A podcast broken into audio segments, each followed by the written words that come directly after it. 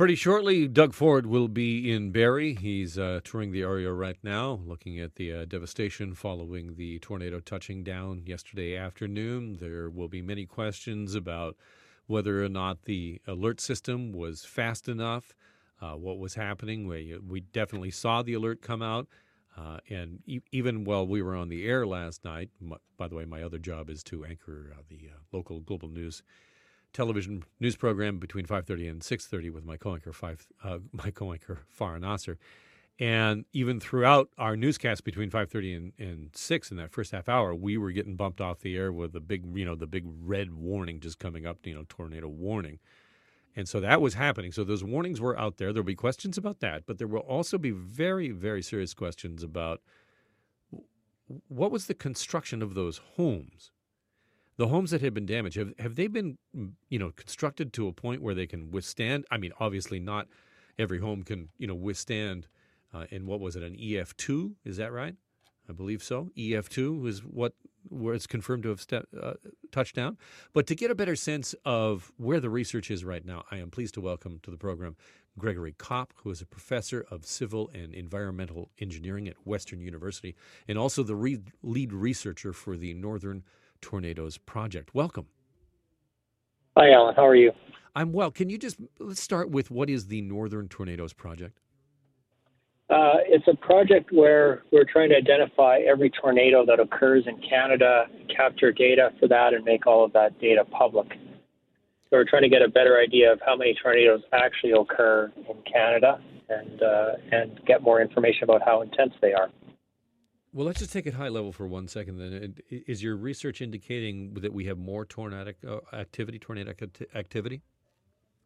Um, yeah, we believe there's more tornadoes occurring in Canada than are being identified because we're quite a sparsely populated country. So there's a lot of tornadoes that occur in forests and things like that, and we want to identify all of those. Um, uh, a lot of the significant tornadoes occur when there's outbreaks, and if we don't get a true handle of how many are actually occurring and, and getting information about those, we can't really identify the risk. So that's one of our motivations for finding every tornado. I, I was very interesting to see your Twitter this morning as you were looking at some of the uh, damage and the damaged houses and, and making some assessments. In terms of your preliminary looking at these photos and the, the damage, what what are you seeing in terms of the construction of these homes? Well, we saw um, very typical failures uh, of a fairly strong tornado. So, what happens with wood frame houses is one of the most vulnerable parts of a house is the roof. When the wind goes over the or over and around the house, it wants to lift the roof up, and so the construction needs to be able to hold it down. And so we saw something like 20 houses with their roof off uh, in Barrie, and so that's quite a significant tornadic event. Uh, a few of them had their walls uh, torn off too, and, and there was a couple houses where the first floor collapsed, and it looked like the house had come off the foundation, but actually a whole floor of a house collapsed. So really quite significant damage. What what are you seeing in terms of building code? I guess there are two questions here: whether or not we need to start rethinking the code that we have, and then the second question would be, you know, from what you can tell are those buildings up to the codes that are in place right now? Yeah, we've seen uh, in tornadoes uh, in Ontario, but across the country too, that often um, uh, the code isn't followed in terms of getting enough nails to hold the roof down. The code requires three nails per truss going into the wall, and uh, and several of the houses we could see uh, there was one in particular that I put on my Twitter where the roof uh, just slid off, and you could look up and see that there was no nails uh, in many of the trusses, or, or one, and uh, and that's just not adequate in a, in a tornado. Um, people might say, well, it's a strong tornado, so um, what can we do about it? But it would have reduced a lot of the damage, we believe. And uh, if you built to a higher standard using technology for hurricanes, using hurricane straps, um, you could actually keep these roofs on in an event as strong as this tornado. So we wouldn't be talking then because all the roofs would still be on. And you could do that for a few hundred dollars per house, actually. So the cost would be fairly minimal. I, I fairly guess there's, minimal. Yeah. there's two things here then. In terms of the code that we have, What's your understanding in terms of inspection or enforcement? Do you have any ideas about whether whether there's any of that at all? Well, there is. Um, I think it's challenging for the inspectors to look. They have a lot of things to look at, and and resistance for wind, uh, in my experience, isn't really one of them. So they're not really checking to see how the roof is fastened to the walls. And if you're worried about snow loads, it doesn't matter, right? The roof is sitting there, and and, and the weight of the snow. Um, you know, you want the roof to hold that up. But but for wind resistance, again, we have to hold the roof down. We have to hold the roof sheeting to in to keep the rain out, and uh, and that's a, something that's more difficult to inspect, surely. And um, you know, I don't think it happens. You have to be there at the right time uh, to also see it because the drywall goes on soon after, and that will hide the connections, so you'll never be able to see them after that. So there's challenges with it for sure.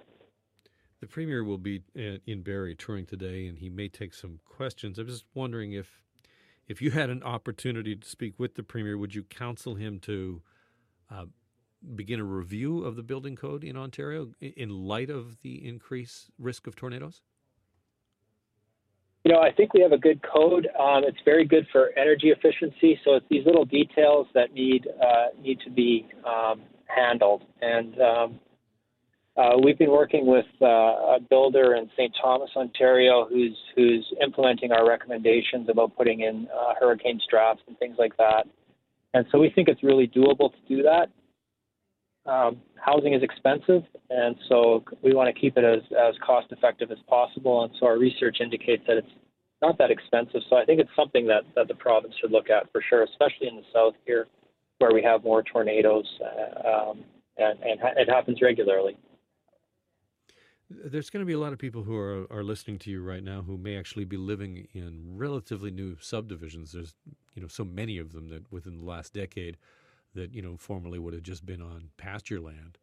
And they may be a little concerned to hear what you're having, what you're saying. I, I'm just wondering what your message to the average homeowner might be. Um, yeah, it's tough. I mean, I really feel for the people who, who lost their houses here and, um, they're going to be out of their house for quite a while. If past experience is, is anything, I remember the Angus tornado a few years ago, um, where where there was uh, around 10 or 12 houses lost their roof for the same kind of reasons. Um, and and I was there a year after, and, and some of them hadn't uh, even started reconstruction yet. So that's that's really the challenging part. I think is is you know home is where we go. It's where we spent the last year in the pandemic, and uh, so we need our homes to be resilient hard to hard to tell people with current homes what to do because it's quite a quite more expensive to to renovate a house to make it resistant for these kind of windstorms after they're already built because you have to get behind the drywall. Um, so it's best if we could do it with new construction, and it's most cost effective, and uh, I think there'd be widespread benefits. Gregor, I appreciate your time. Thank you again for joining me today. Yeah, it was a pleasure, Alan.